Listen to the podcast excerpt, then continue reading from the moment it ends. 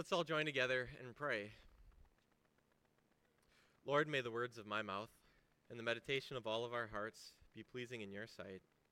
For you are our rock, you are our Redeemer. Amen.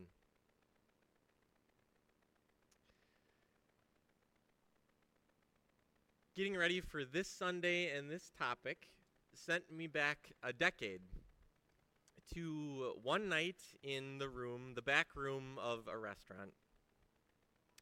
That room became my home for Monday evening chats with people who wanted to get better at speaking English. From college students to absolutely high level business professionals, everybody in between, we had this really good range of people that were part of what we called our English corner. People wanting to get better at English. And every week, one of us would present on a specific topic for about an hour of presentation. And then we would do these small group discussion kind of things for at least another hour after that, if not two. The forgiveness presentation, the forgiveness night, was by far the best night of the entire year.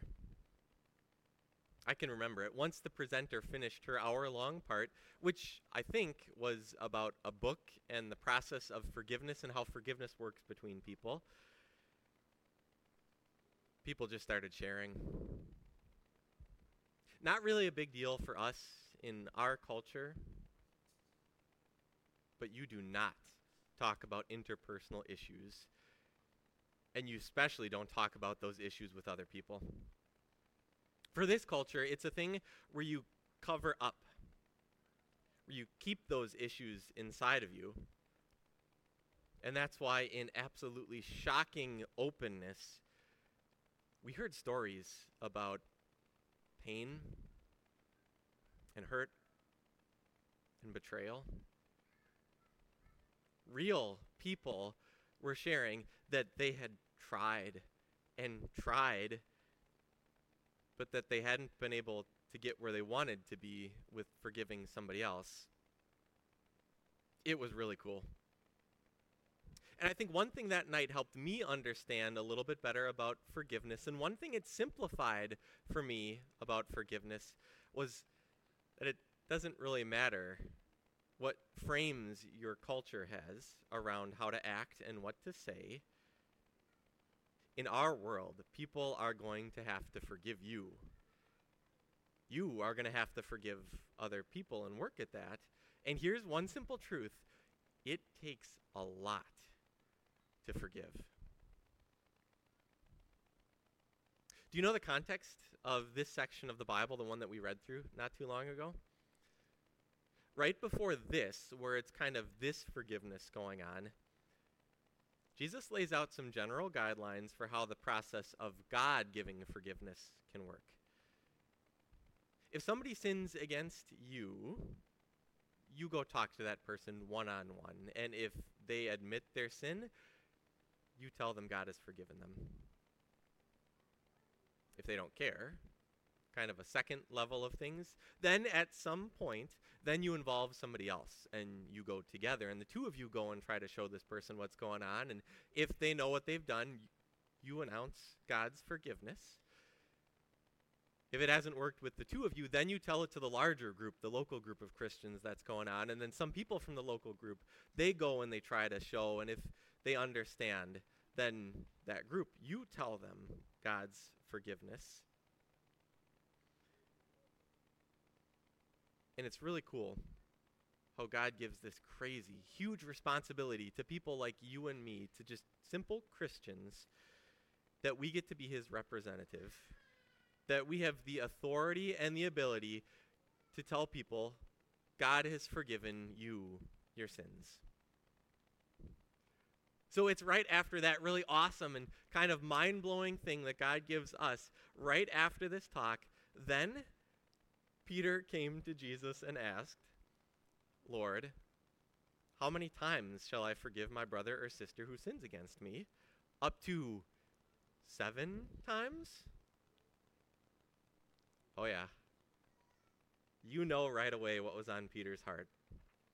this forgiveness stuff that Jesus was talking about in the abstract general rules, this stuff was personal. You have to imagine that he had been wondering about a specific person or two after hearing Jesus say these things. People who maybe like stole from him, people who maybe betrayed him, people maybe who were attacking his character. Peter, in his head, probably had very specific people in his mind because now Peter's wondering about this horizontal forgiveness thing. How many times he would need to forgive someone who had hurt him like that? Seven times, Jesus? Seven times to forgive somebody that does something bad to him? Seven times kind of sounds like a lot. Before we step back into Jesus' story, can I bring up something controversial this morning? I want to talk a tiny bit about student loan forgiveness. That is, the government paying off people's loans that they took for college. Okay, now don't walk out. All right, nobody's there yet. Nobody's doing that. I'm glad. But I need your help, okay? Does this sound right? One side is against this because the money has to come from somewhere, and they don't believe that money should come from anybody else other than the people who took out those loans. Is that a fair assessment for one side, right? Yeah, kind of close to that. Okay, here's other side. One side is for student loan forgiveness because the impact that money is going to have is going to change lives.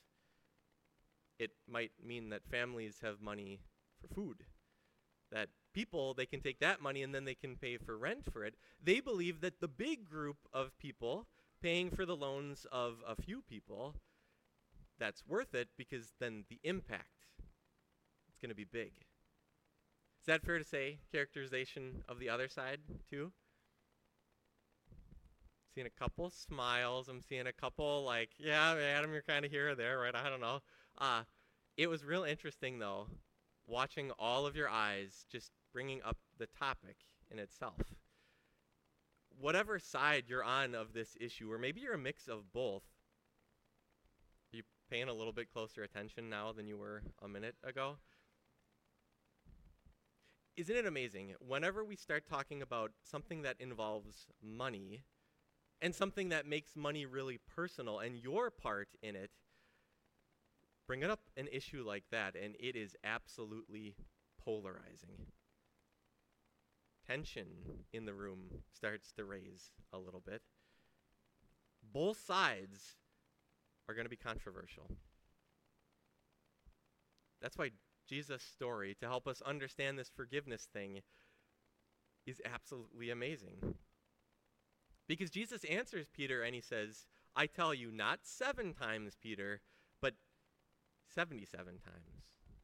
Or maybe 70 times seven times. And then Jesus just dives in. He tells this story. Therefore, the kingdom of heaven is like a king who wanted to settle accounts with his servants. As he began the settlement, a man who owed him 10,000 bags of gold, 10,000 bags of gold was brought to him. Since he was not able to pay, the master ordered that he and his wife and his children and all that he had be sold to repay the debt. A few things to start with Jesus setting this up. This is the king dealing with one of the little servants. Now, I do not know what this servant did, but the amount of money that this servant owes the king is absolutely crazy. Like lifetimes of working his entire life all day long kind of work is not going to be able to earn that much money to pay it back to the king. This is an impossible debt. And the debt that this servant owes isn't only messing up his own life and relationship with the king, this debt now has messed up life for his wife, his kids, and maybe generations after that, too. This is bad. So at this, the servant fell on his knees before him. Be patient with me, he begged. and I will pay back everything. The servant's master took pity on him, canceled the debt, and let him go. Just like that. You are left stunned at just how merciful that king was. You're kind of left wondering if the king should have done that because that is a fortune that was his and he's kind of just leaving it go away. I mean, what kind of king does anything like that? But before you have time to process and to think about what Jesus is telling you, it's time to move on. And now it's time to see what life that the forgiven servant is going to live, what that life looks like. Because when that servant went out, he found one of his fellow servants who owed him a hundred silver coins. Not a tiny amount of money, but certainly not 10,000 bags of gold. And he grabbed him, and he began to choke him. Pay back what you owe me, he demanded. His fellow servant did the same thing he did. He fell to his knees and begged him, Be patient with me, and I will pay it back. And you would expect the answer now of this guy to be, course. Do you want to know what the king just did for me? Of course, he forgave me. I am going to forgive you too. But he refused. Instead, he went off and had the man thrown into prison until he could pay the debt. When the other servants saw what had happened, they were outraged, and they went and told their master everything that had happened. Anybody who was involved with this situation would jump in, right? There is no way this servant is going to get away with this after what the king just did for him. And he doesn't. The master called the servant in. You wicked servant, he said.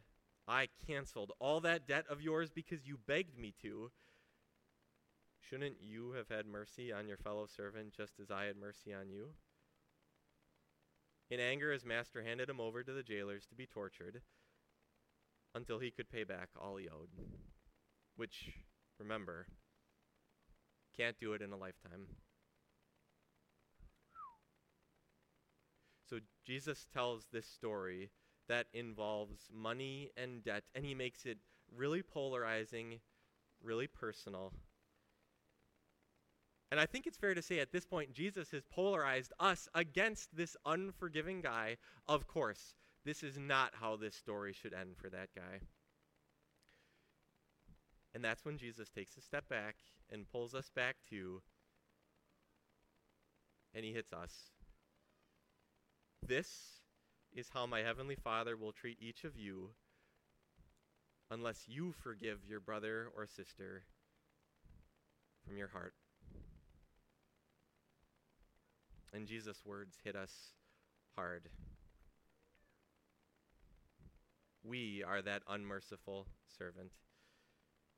Hopefully, not as dramatically as this situation, but probably not too far off, right? We should forgive when other people sin against us. We need to put in the time, the focus, the energy to work through the process when that person might not care. We've got to deal with the emotional impact and hurt, and we've got to carry it for people that don't seem to care about us. We have to forgive and forgive for real from our heart. Real world forgiveness is complex and complicated. And we know this can be a long process. And that's why sometimes we do exactly what this guy did we stop. Sometimes we stop the process as fast as he did. Other times we get a little bit further in the process.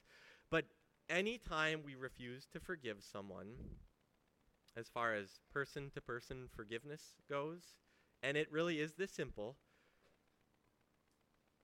We're not doing what God calls us to do.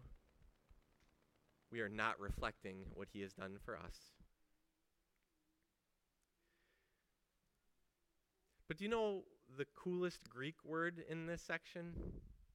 I know you don't know, but It pops up again and again. And Peter starts with it. It's this word in red right at the beginning when Peter comes and asks, How many times shall I forgive my brother or sister who sins against me? This word just kind of runs through the entire thing over and over and over. It's a word that they would have used to kind of talk about money debts and paying back money loans and all that sort of thing. But it's also this beautiful word that comes out in the English simply as the word we know forgive. Break this word apart in Greek, and you get the idea of something being lifted off. Like a giant heavy weight or burden, and it gets lifted off like the thing that has been pressing on you and weighing you down, that that thing is gone and you can stand up straight for the first time in a long time. That instead of being crushed, crushed and pressed down, now you are free to be able to live your life like you want to live again. This word, lift off forgiveness, this is the word that runs throughout the question in the story that Jesus tells because this is the word that all of this centers around. It's really this simple.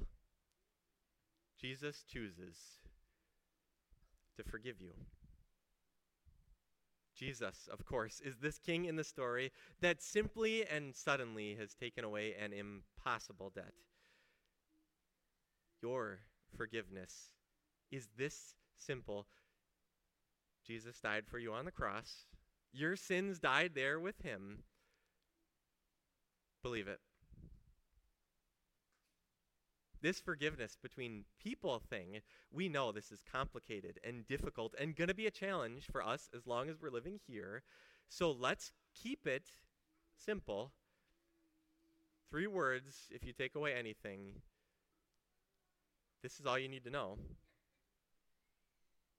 Forgiven people, forgive. This is what we do. This is who we are. Yep, there's process. Yep, there is time and effort and focus. But Jesus simplifies. Forgiven people, forgive. And it comes from our hearts. Having been set free and these weights of sin and guilt and shame lifted off of us, we work to forgive like we've been forgiven because, simplify, forgiven people forgive. I promise you, I do not go to the YouTube comment section for sermon material. This is not a normal thing at all, but there is. Uh, there's a cool thing I got to share with you that does come from there, right? Like, normally that section is kind of unfiltered internet thoughts that just get spewed out and is just like the, the worst of the worst place. But I got to share three comments from a video this week as I was thinking about forgiveness and getting ready for this sermon on forgiveness that I absolutely got to share with you. All right? Here's three of them. Here's comment number one Ted, the character, the main character in the show, Ted has made me rethink my entire life philosophy. No show has ever achieved this. Okay? Comment number two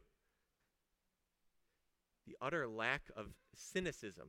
So, looking at things kind of a negative perspective, the utter lack of that in this show is gutsy and refreshing. Third one, Joe. Hop it to that one. I've watched this scene so many times, and it was like a good punch in the gut when Ted instantly said, I forgive you. It's almost like a fantasy you can have when you know you really messed up. Such powerful words that can change lives. This is from the TV show Ted Lasso. I know I've talked about this at least once before. It's a really cool show that kind of centers around this idea of forgiveness. But this, this was the scene, kind of, I hope I'm not spoiling anything. This is the scene where his boss comes into his office and she admits to him that she has been his absolute worst enemy. That she has tried to sabotage him and his work, that she's done everything to get under his skin and be against him. She lays all of it out there and she just stands there waiting for him just to blow up and quit and never talk to him ever again. And then there's this really awesome beat where Ted just sits there and he takes it all in in a moment of silence. And he just says, I forgive you. The actress who's playing his boss in this scene, she deserves some awards for this scene alone because the look on her face captures just how awesome and unbelievable real forgiveness from the heart absolutely is. If you think a TV show can help people react in ways like that and understand forgiveness like that, you better get ready, brothers and sisters, because as you live out this simple truth that forgiven people forgive, you better get ready to see that coming out in your life. You are going to be amazed at what a simplified effort at forgiveness can do.